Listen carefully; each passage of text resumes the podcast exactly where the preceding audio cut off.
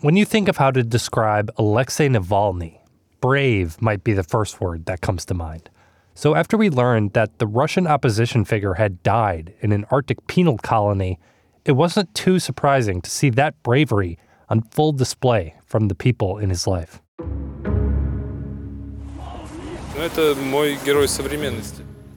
His supporters in Moscow bravely faced down the threat of detention to pay their respects. His 69 year old mother bravely marched up to that remote prison to demand authorities hand over her son's body and Navalny's wife, Yulia Navalnaya, bravely became the new public face of the Russian resistance movement.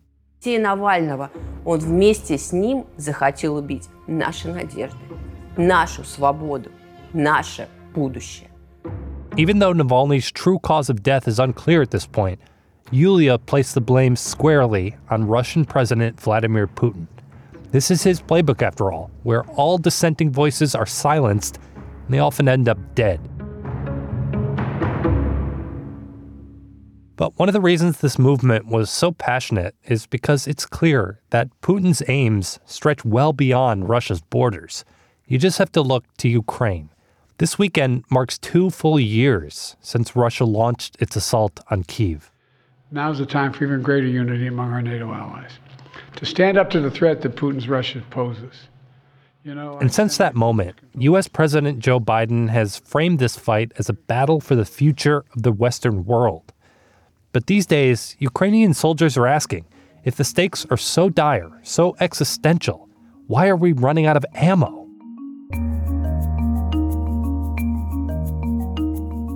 My guest this week is CNN's Ivana Kottasová. She's a senior producer with CNN International.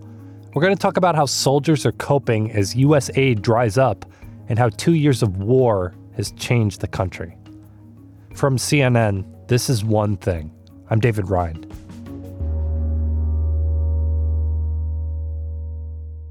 So, right now, I'm in Dnipro, which is a city in eastern Ukraine. And I just came here today uh, after spending a few days in the very east so near the eastern front line uh, in Ukraine. So it's been two years now since Russia invaded Ukraine. And the last time we covered it on this show back in December, there was a real question of whether the U.S. would approve any new aid. And on the battlefield, things were really kind of in a stalemate. What is the state of play on the ground right now? So, this is my fourth time in Ukraine since the start of the full scale war in 2022, mm. two years ago, and and I can certainly sense something like a shift in the mood when I compare it to the same time last year. There was quite upbeat mood. So the, the anniversary was coming off the back of some big wins that Ukraine secured in the fall. But then from there, it sort of stalled, and this big counteroffensive that people were hoping would happen. Possibly, you know, there were some inflated expectations that were not realistic, but but it didn't happen. Right. And a lot of people are telling us that they expect 2024 to be a tough year. There are many reasons for it, um, and as you mentioned, you know, the ammunition shortages and the fact that the U.S. has not yet approved this big new package that President Biden is pushing for it's $60 billion of new money for Ukraine. Um, that is one big reason for this. So the problems with supplies have been going on for months, but they're getting worse and worse every day. Yeah, what are the soldiers saying about how they are dealing with this lack of ammunition? Yeah, so so as I said, we've just spent a couple of days in the east and we spend a lot of time talking to soldiers and, and they're really frustrated about this they're frustrated because they can see that it's having a real impact. This morning, Ukraine's military was forced to withdraw from Avdiivka after Ukrainian soldiers had to ration ammunition due to dwindling supplies as a result of congressional and possibly the biggest sign of this came last week when uh, Ukraine suffered one of its biggest losses in a while when it had to withdraw from uh, Avdiivka. A commander clear Monday why this happened. We didn't have enough people, he says. We didn't have enough shells. We didn't have enough possibilities to throw them back.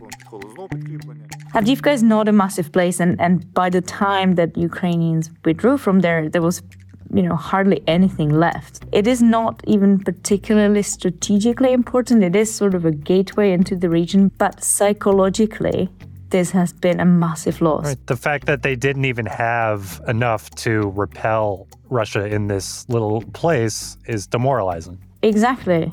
And Avdiivka has been on the front lines since 2014 and it was taken back by Ukrainians quite, quite quickly. And the Ukrainians held it for 10 years. Wow. And they've now lost it. And, and a major reason for that is because they just didn't have enough shells to repel the Russians. And this is something that all of the soldiers are telling us.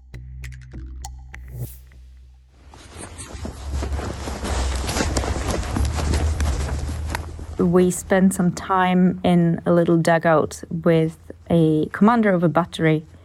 Uh, so this is this is a man who decides where his guys are going to fire, or rather, in, in this case, more often where, where they will hold off and, and not fire.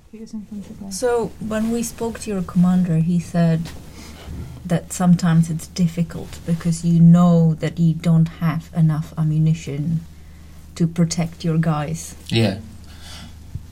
And you you might know some of them. Very hard. Very hard. And he was telling us just how difficult it's becoming because they have to make decisions to really only strike against the top priority targets. So he gave an example how in the summer, when they had enough shells, they were able to go after any target, however small. So if he had, you know, a group of Russian soldiers that he was able to target, there would be no question about firing at them and taking them out. They could just fire at will. Now, he wouldn't waste a shell on that because he needs it for, you know, the big guns and, and the big targets. Interview doctor, thank you so much. Um, later on, we also went to this medical stabilization point. So, this is a point where the troops bring any injured soldiers before they're shipped off to hospital. So, so this is the sort of first contact with doctors that many of these soldiers have. Зайти до передової, щоб замінити тих, які там вже replace some були деякий час. their guys. А потім вийти з And позиції. But all guys have to come back. And You know, that's during when the they're- rotation. От Then сам- they're саме, в vulnerable. цей, саме в цей період відбувається більше поранень зі скидів, мінометний і артилерійський Yeah, because обстріл. Like they're, they're vulnerable when they're moving. Ну і зараз останнім часом And the lead doctor on the shift that we were speaking to, he was a he was a guy who's been in this post for a year, and he said he's seeing a real difference in the numbers and types of injuries that are coming to him because of this shortage. It's taking longer to bring casualties to Ну, виходить, що да, що це довше, машина була б швидша. Так людина, якщо когось і виносить, вертольотом було би швидше. На жаль, не Ну, літає. на авіація. жаль, да. Ну так. Стандарти would трошки be стандарти more- інакші. she's joking. В It would американських be стандартах надання faster with допомоги helicopter. на- ми повинні надати допомогу впродовж першого. And what the doctor was telling us that I found really quite horrifying is that the lack of ammunition and the fact that it's so difficult for the artillery guys to cover for the infantry is impacting even the time it takes for the injured and wounded to, get to him. And he said that in our case, sometimes it takes a day for, for somebody to bring this injured person to the safe, relatively safe place.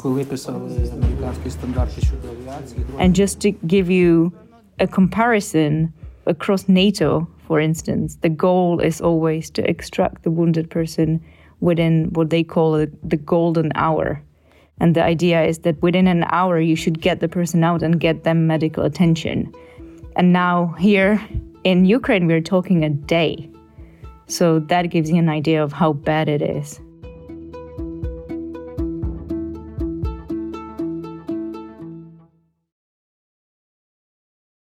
So, this lack of ammunition has not only impacted Ukraine's ability to damage Russia's troops, but it's also impacting their response in terms of the injured, and that's obviously not great either.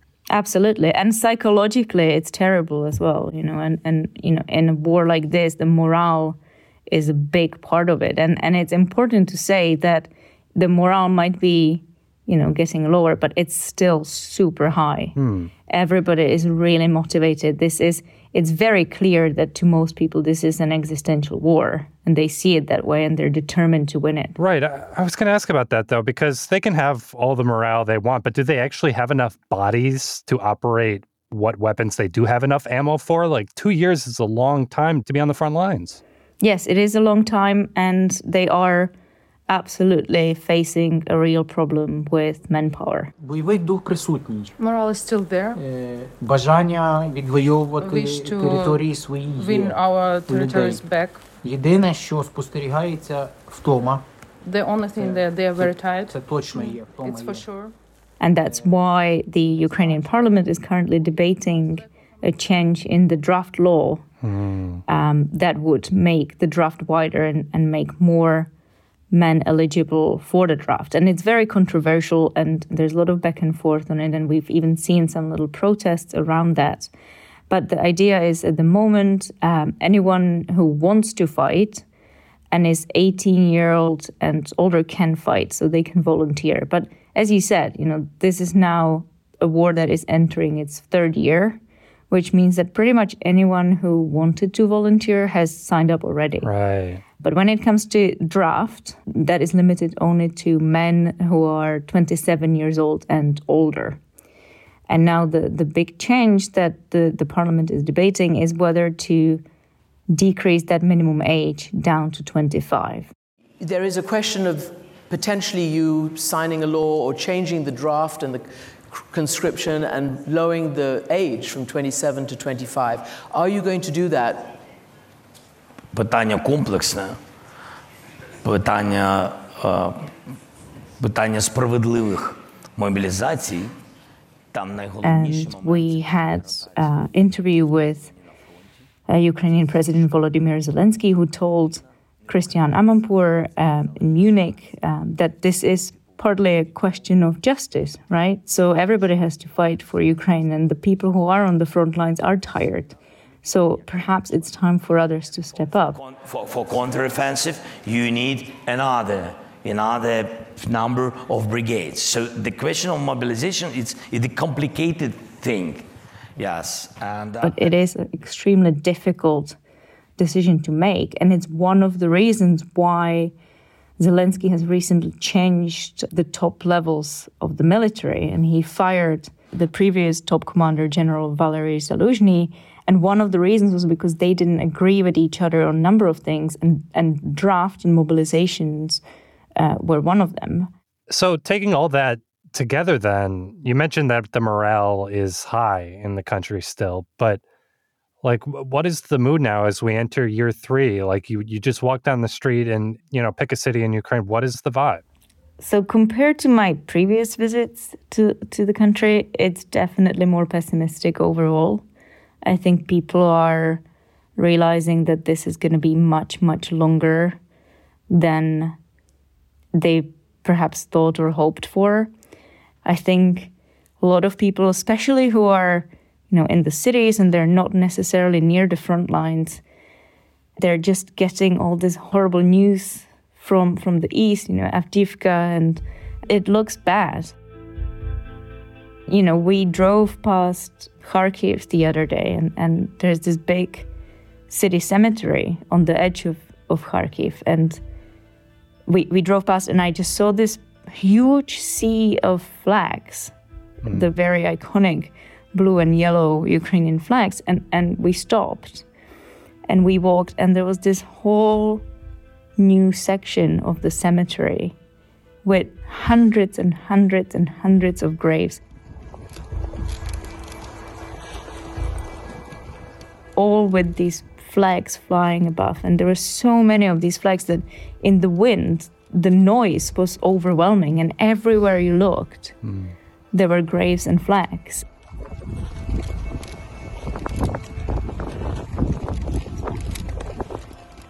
And that is the price that Ukraine is paying right now. And it's, it's a very, very high price. Ivana, thank you. You're welcome. Thank you so much for having me.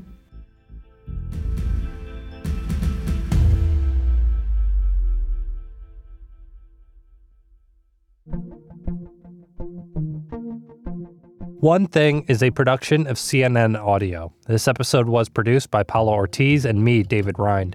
Our senior producer is Fez Jamil. Our supervising producer is Greg Peppers. Matt Dempsey is our production manager. Dan Dzula is our technical director. And Steve Lickteig is the executive producer of CNN Audio. We get support from Haley Thomas, Alex Manasseri, Robert Mathers, John Dianora, Lenny Steinhardt, James Andres, Nicole Pesseru, and Lisa Namerow. Special thanks to Matt Wells and Katie Hinman. We'll be back next week with another episode. Talk to you then.